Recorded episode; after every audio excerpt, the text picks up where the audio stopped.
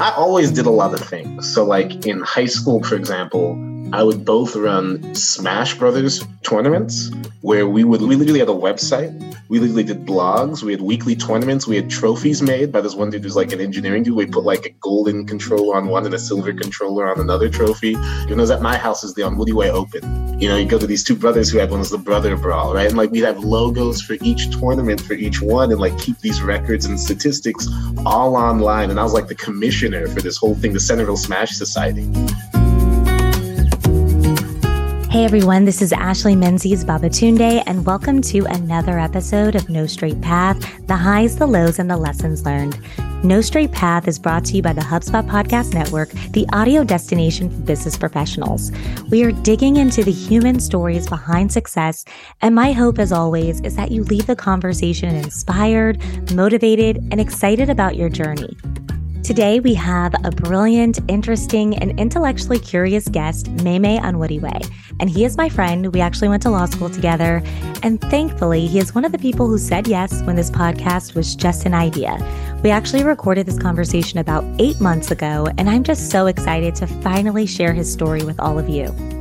I would certainly say that Memme is a multi-hyphenate. He is a founding member of Evisort, a successful legal tech AI company. And he actually helped build the company while he was in law school at Harvard through the Harvard Innovation Lab. He currently serves as the Executive Vice President of Legal and Business Intelligence at Evisort, and he also teaches a lecture course on entrepreneurship and innovation at Harvard with Evisort CEO Jerry Ting. His article, Africa and the Artemis Accords, a review of space regulations and strategy for African capacity building in the new space economy, was published in a peer-reviewed journal on space entrepreneurship and innovation. This paper actually led to some really exciting and amazing opportunities, which Memme discusses in our conversation. He is also the co-owner of the African Museum of the Metaverse, which was built by his sister, Chinwe Onwudiwe's company, NFT.io. And he is currently a digital nomad. He is fascinated by AI, space law, and innovation more generally on the African continent. And I am actually fascinated by Memme and his journey. Let's see, how do I describe him? He was a kind, fun, laid-back, busy 1L that I just loved seeing around campus. I was a 3L at the time, and he participated in a lot of extracurricular activities, so we saw each other often. But I had no idea that he was building a business. And Memme was certainly different from other students in law school. He didn't have that same intensity and competitiveness that is often encouraged and even cultivated in law school. After learning more about his journey, I think it served him well. And I just can't wait for you all to hear his story, so let's get to it. All right, welcome, Memme. I am so excited to have you here on the show. Thank you for joining me. Thanks so much for having me. I'm excited as well. Absolutely. So everyone has heard a little bit about you, but I'd love to just really start from the beginning. So if you could tell us how you grew up, tell me about your childhood, maybe some of the attributes that your family members would use to describe you. Yeah, cool. No, I'm happy to. And thanks so much. So I was born and raised outside of Dayton, Ohio. I was born in Xenia, but mainly raised in Centerville, Ohio, outside Dayton. My mom is Ghanaian. My dad was Nigerian. And so I was born kind of in a mixed household from that perspective. There are actually very burgeoning, Nigerian and Ghanaian communities within the Dayton area. And so although my school was, predominantly white, I still had lots of, African parties every weekend and stuff like that. And so I was able to kind of experience a lot of that as well. Also, both my parents speak French, and had a lot of family from France, from French-speaking countries like Gabon, live with us growing up. And so I ended up majoring in French and kind of spoke French. But because they speak Igbo, my dad and my mom speaks Tri and Ga, I wasn't able to really learn any African languages at home since they couldn't speak them. And so I had an older sister, a little sister. They probably just think I'm goofy, and like kind of just a fun guy. I had okay grades growing up. Like I'm I've got probably more debt than anyone else in my family. Like, my little sister's a full ride. And so, like, I went to Ohio Wesleyan and, you know, I had to take out debt back in the day and, like, had okay grades. And then, you know, Ohio Wesleyan, really, like, my freshman year, we won the, well, basically, I was outstanding first-year student. And then from there, just had really, you know, solid grades, kind of opportunities, and was able to go to Harvard Law School after. And I'd also say, like, when I was in high school, my parents divorced and my dad moved to Nigeria at that point. And so I did have a lot of opportunities to kind of go to Nigeria and work there a few times. So, like, even my first work experience was at the Electoral Commission there. I worked at the, you know, Extractive Industries Transparency Initiative at the Office for Trade Negotiations, which, you know, at the different times were just kind of me spending summers with my dad in Nigeria and Abuja, right? But of course, also kind of getting those kind of experiences as well. And so, yeah, that's a lot. Me growing up, kind of, you know, was in Ohio predominantly, and then also until college, and then, you know, after college, went to Boston for law school. In Cambridge, and then went to Silicon Valley after that, as you know, went to, you know, Evisort, didn't take the kind of bar or anything. And then after about a year in Silicon Valley, because I graduated in 2019 and the pandemic hit, then became a digital nomad, right? And so I haven't paid rent since, you know, October 2020, and I've just kind of been, you know, bouncing around. Actually, in San Francisco as we speak for a conference later this week. So, okay, wow, very amazing. So much to unpack there. First, I want to start just with, you said you had okay grades, because I think sometimes people think when someone's in a successful position in society that they were like this overachiever from the start. So can you tell us a little bit about, like, when that, I know you said that switch happened in college, but why did that happen? How did it happen when you started to, I guess, win all of these awards? And do you remember that? Do you remember that part? Yeah, I guess so. Yeah. Well, I'd say, and, you know, I had like maybe 3.7 in high school, which I guess, you know, to me, my family, like, anything that's not four is like very da-da-da-da-da. But, you know, in college, it was a lot better. I mean, I always did a lot of things. So, like, in high school, for example, I would both run Smash Brothers, like, tournaments where we literally had a website. We literally did blogs. We had weekly tournaments. We had trophies made by this one dude who's like an engineering dude. We put like a golden controller on one and a silver controller on another trophy. And we had logos, like, you know, at my house is the Onwudiwe Open. You know, you go to these two brothers who had one, was the brother brawl, right? And like, we'd have logos for each tournament for each one and like keep these records and statistics all online. And I was like the commissioner for this whole thing, the Centerville Smash Society. We had like all this stuff. And it was just something on the side, right? And I got no academic credit for that whatsoever, right? But like, that's just the kind of stuff I'd be doing. And simultaneous to that, those were weekly events that were like regular.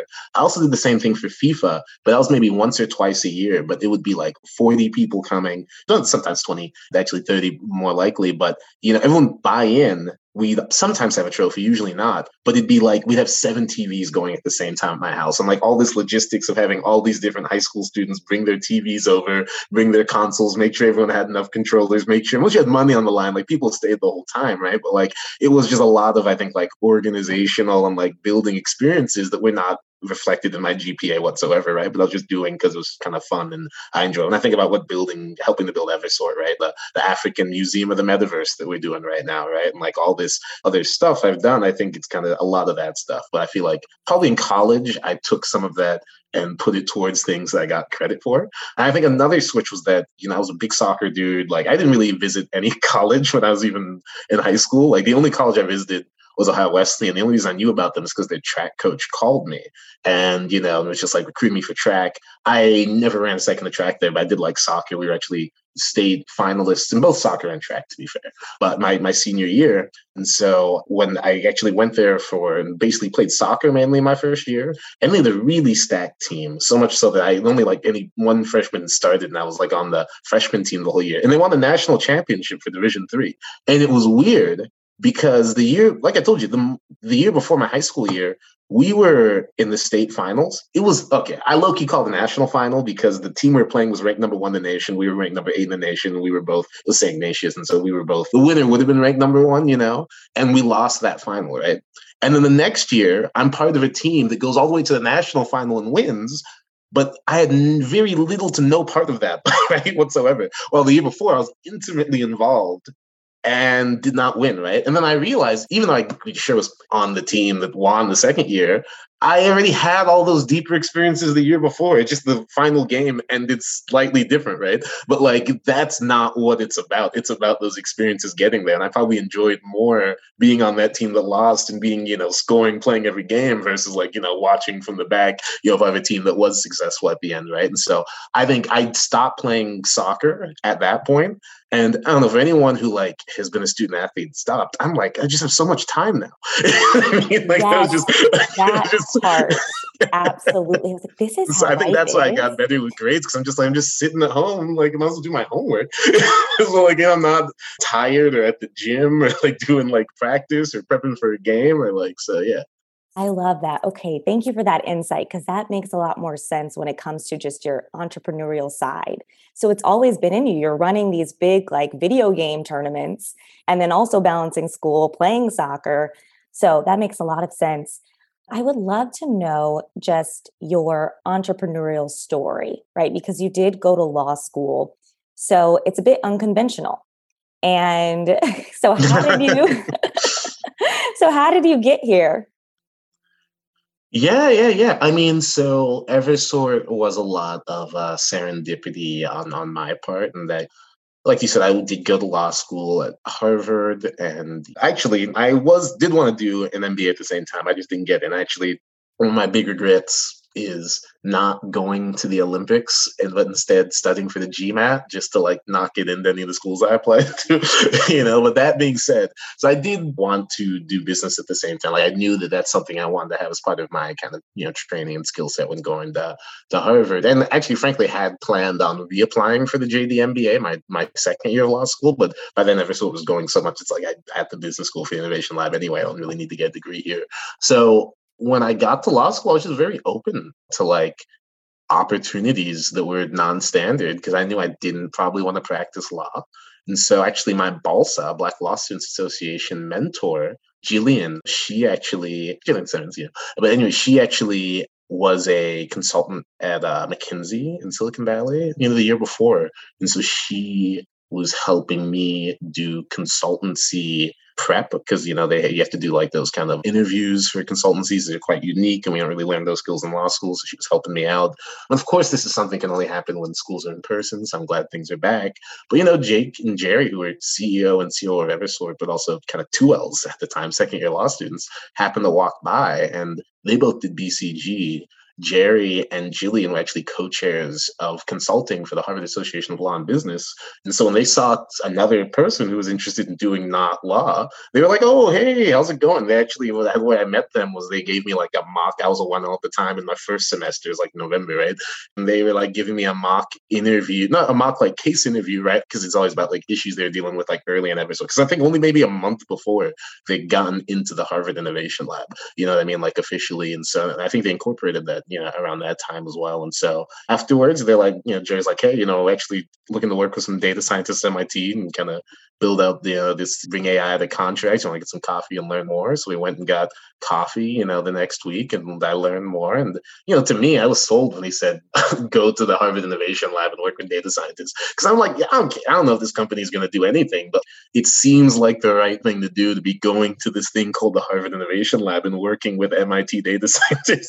You know what I mean? So, yeah, I was totally down and kind of officially joined that February when there was only 5 people at the team. And, you know, now we have over 170 employees in the US and Canada. You know, we're kind of Series C company doing quite well. And so it's been an incredible path, but, you know, that's kind of how it started. And I would say that, like, also when I looked at law school, I looked at it very differently, I think, than others. And I feel like we're all in this situation, probably if you went to Harvard Law, where we got full rides everywhere else, right? And Harvard, Stanford, and Yale. At the time, I know Yale's changed things recently, sure. But at the time, there's no merit-based scholarships whatsoever at the top 3 schools. But they also, like, have the best opportunities from, like, postgraduate. Like, you just step in there and you can go to any law firm, right? There's a trade-off, because you're going to go massively into debt. While, like, at the time for me, for example, like, the 4th-ranked school, right under those 3, Chicago, offered me like $15K a year. I'd be making like a Honda Civic a year. I would be making money going, right? Versus going hundreds of thousands of dollars in debt. And so for me to justify that personally, I told myself like, hey, if I'm going to go hundreds of thousands of dollars into debt to learn about the same laws that I would have had I made $15K a year, I don't want to end up at a law firm that I could have ended up at had I made that $15K a year. And so I told myself, if I go to Harvard Law, I better do some Harvard shit, basically. And sorry if this is, censored or whatever, I love that. Is amazing. I love that energy. Yeah. That's my entrepreneurial story. That's kind of what drove me. Yeah. And can you tell me about just the pain points or any of the challenges that you faced along the way? Yeah. I mean, with Evisort, it's very interesting. I mean, I think we were blessed in that we did it as law students. And I think that the hardest part of starting a company or starting anything is that it literally isn't real, right? And so, it's just that's a lot of, when you're trying to talk to people about what you do, because, in America, everyone asks, what do you do? And so, you have to explain this thing that doesn't exist, explain why you're committing yourself to it over and over again. And you have to go for years meeting with the same people every day around something that doesn't make money and doesn't exist, right? And if that's the entirety of what you're doing, working at a law firm is really hard. I'm not saying that working at a startup's harder than working at a law firm, right? But a law firm, people call, you work at a law firm, that external pressure and feeling is very important to your lived experience of anything, right? And so working at a startup is difficult because you're kind of exposed in the middle, not doing anything for years on end, you're trying to build this thing you believe in, when people snickering, all that, right? But I feel because we were Harvard Law students, people, that's what you're doing. I'm a law student, Harvard. Oh, yay, congrats. Oh, I'm also doing this startup. Oh, wow. I feel that pressure was a little bit off, right? But I'd say the hardest part's really kind of that transition from, it's probably when you get your first couple of clients, going from what almost feels like a school project, right? Hanging out, doing all this stuff, building tech. Oh, wow, the AI worked. Oh my God. So there's a company that exists and is working on it. And then now it's been very interesting kind of, because for me, this is really kind of my first job. I'm executive vice president, part of the founding team, right? But I had really only done internships beforehand, and they were almost always, like I said, governmental in Nigeria, right? In court kind of things, And so I really had not been very exposed to this entrepreneurial side of things, but it's just been really incredible. Just when when you're going through it, it's hard to even kind of take it all in and really understand what you're experiencing. But watching each phase of the company, when it's 5 people, when it's 10 people, when it's 20 people, when it's 40 people, we were 40 people going into the pandemic, right? And we've 4X'd since then, and now we're fully remote, right? And going from a place when we were all in Silicon Valley, hanging out every day, we got a laser tag together, the whole company, to now we're in 22 states and 5 provinces in Canada, and fully remote, right? And I'm a digital nomad, right? And so kind of managing that and kind of going through a pandemic and doing all these things while still building a business, yeah, it's a lot. So yeah, I honestly, there's a lot of things that have been very kind of difficult in there, but I frankly do think that first thing I said about that hardest part of the formation of the startup, I do think we're a bit shielded from that. I do think we're a little bit kind of blessed by that. And that's why I totally suggest folks kind of do things while they're younger and in college. And I also say that another thing, I maybe hijacked your question a little bit, sorry. But another thing is people say, and it's true that a lot of people fail in their first startup, right? And even our CEO, Jerry, he basically done Grammarly for Grammarly before Grammarly, right? Back when he was in college, but then Grammarly happened, right? And he learned a lot of lessons from that, learned about natural language processing technology, went to a law firm and saw, hey, everything you're doing doesn't make sense because it's literally 2020, right? And so all that stuff. And so even though he failed that startup before, it gave him the insight and learnings to kind of do it better the next time, right? And so when I hear that people fail in their first startup, then just start your first startup earlier, right? That's I think the solution. I love that. That's really insightful. And it's good to be able to take risk when you're younger. You're doing it all. Wow. So how do you do it? What is your advice for people out there that might want to get into the startup world? Yeah. It's the same advice I have to people who want to get into the crypto world.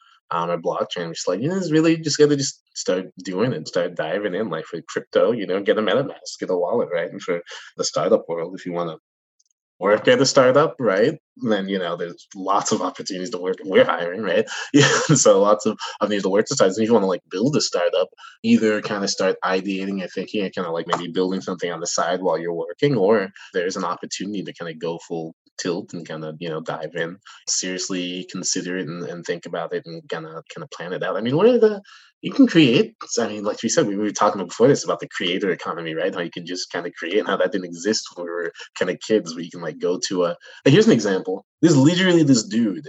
I think it is dude, actually, I spoke to him once, who on Facebook made this thing. The one I saw was every frame of SpongeBob in order. Have you seen that thing? It's the Facebook page that does nothing but just puts each millisecond of each episode of SpongeBob, and just maybe over the course of a week or so, we'll just do a whole episode. And it's just been an algorithm that goes through, and each time each time there's hundreds of comments, because a million people see that image. A couple hundred people are like, oh my God, I remember that. Oh my, when Patrick did this. And then there's this whole thing, is memes. And then it also creates memes. So now you'll see all these new SpongeBob memes coming out there, because there's literally millions of images that this algorithm's creating. And each time it's hey, and support me here, donate. And then buy me a coffee, right? And I donated. I just did donate a good amount. So that was pretty cool. And so much so that they messaged me on Facebook, thank you. And I got to talking to them, and they're this is just something I thought would be kind of cool, a cool experiment to see if an algorithm could go through all the shows and put the images out there. But then people started sending me money, and it's kind of my job now. They just set up an algorithm, and they just do it for different shows. And it's just you can really create something out of nothing. And with this internet, which I think we're still only scratching the surface of its impact, right? You only need to find something that's going to resonate with 0.0001% of the entire world, and it could make you a billionaire, right? It's not about having something that's general. When I think about the paper I wrote, we haven't talked about any of my space law stuff, but I've been publishing a peer-reviewed journal on space law, and that paper went viral. And long story short, I ended up training the U.S. military in Alabama, being flown down there to teach them about space law. And I was on this compared to space law panel. And it's because my paper was about the Artemis Accords, which is a really niche but kind of super important, very recent change in U.S. policy towards space, and how Africa should respond to it. And there were so few peer-reviewed papers on the Artemis Accords, and absolutely zero about how Africa should respond to the Artemis Accords. And it was so specific and unique, actually, that president of the National Space Society, who's a lawyer herself, when she posted on LinkedIn, and we weren't even connected, we were third degree, and she tags me saying, before you go to this webinar next week, you need to read this paper by Memme Onwudiwe, because there's only so many space law papers out there. And there's only one about the Artemis Accords and developing women advocate. Okay. Right? And so hold on one sec. This is crazy. I did not know this, number one. Number two, can you slow it down for a second for us and just break down Artemis Accords, what this paper is about?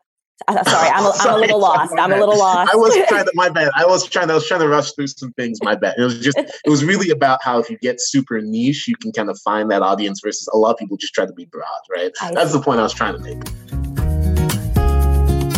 And Memme's point was certainly a good one. A niche focus can earn you visibility as you're building a business, creating content, or even writing for an academic paper. When you're too broad in your brand and messaging, it can be challenging to build an audience. Memme's focus on niche topics within legal tech, crypto, and Web3 have earned him notoriety at a young age. And if you want to learn more about his paper on the Artemis Accords, feel free to check it out in the show notes. After Memme gave me some more background on his paper, I wanted to know more about the human behind all of this incredible work. And then I thought about his dad. Memme lost his dad to COVID-19 nearly 2 years ago, about a month after I lost my mom. I reached out to him when I heard about his father's passing because I knew how lonely it could feel, especially navigating everything in the middle of a pandemic before we had any vaccines.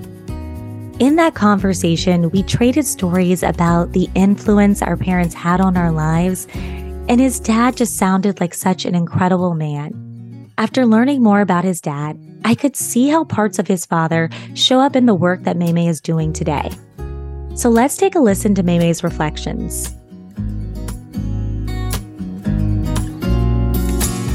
My dad, he really was an incredible man. He's done so much. It's really even... And there's a whole Wikipedia page if you want to learn more about the things he'd done. But I think definitely one big thing he did in one of his big works was a book called Afro Optimism. He actually coined the term kind of in opposition to Afro kind of pessimism, which was kind of predominant at the time.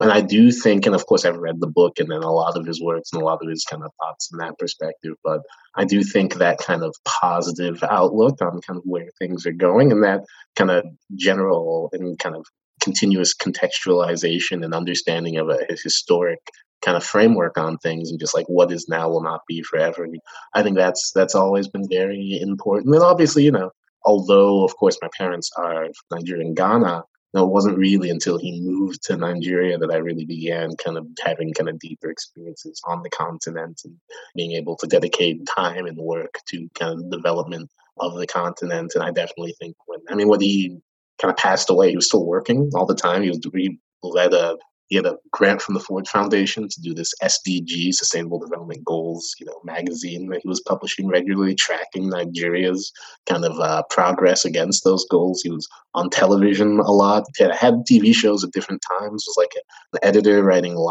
he'd write different pieces kind of every week. I always shared them on LinkedIn and stuff, just like about kind of current state of Nigeria and where things are going and then all this stuff. And so he also, he worked right up until he kind of passed away. And then all these things, he was still doing all these balls in the air that he was still working on, short, medium, long-term projects, things he was building. So, really, really amazing man. And I definitely, to your point, think that when I think of a lot of things I've kind of done and accomplished, it's, of course, very much in his image and with his kind of support. And even after his passing, looking at him, it's very interesting that, after he passed away, because, I wasn't really an academic in that, I didn't even take the bar, right, or like do law firm stuff, right?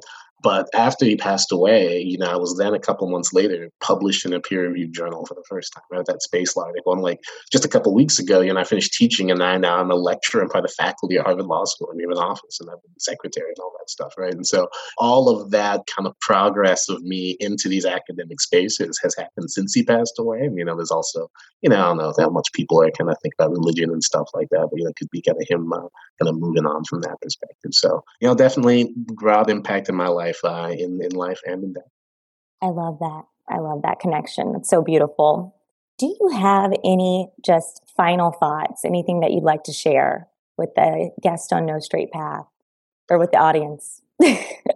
Yeah. No, I just think, if you're listening to these and you're thinking like, hey, how do I kind of get started on something? I'd say like, really, the information is at your fingertips, right? And so don't just keep thinking about who do I call, who do I talk to. Like you have the capacity to kind of go and get this stuff going. And then to the young law school folks out there thinking about like non-conventional career paths and stuff like that, as I'm sure the broad part of this may be, I'd also say like, law is inherently hierarchical, right? Like it's there for every step, right? Like, the law schools are all ranked. The top three, we were just talking about the T14, right? When you get into them, like your interview is basically what school did you go to? Great, right? And then you go, and then when you get there, like the entire process is like first year associate, second year associate. Like you could be Obama and still take you 7 years to be a partner, right? It's not about your meritocratic skills. It's about kind of that kind of hierarchy and rigidness and kind of moving up a predetermined ladder, right?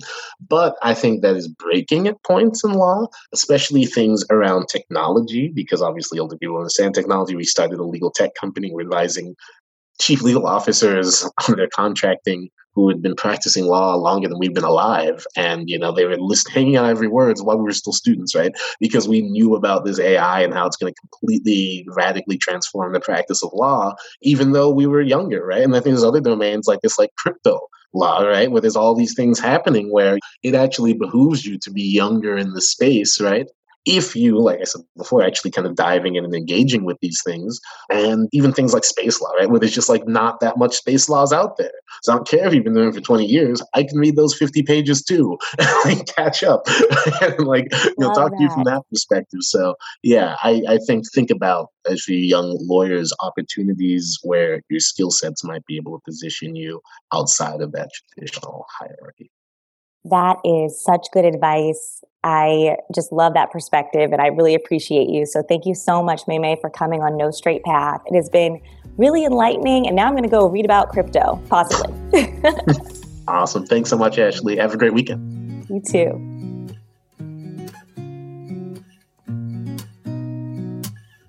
Thank you for listening to another episode of No Straight Path, the highs, the lows, and the lessons learned. Remember to share this episode with friends and family. And if you like what you hear, please go on to Apple Podcasts, Spotify, or wherever you listen to podcasts to rate the show. It helps other listeners find No Straight Path. Let's spread the message, everyone, and make sure that millennials feel less alone. There's no straight path in your career and life, and that's okay. It's honestly what makes the journey exciting. So let's get inspired together. I hope you have a great week.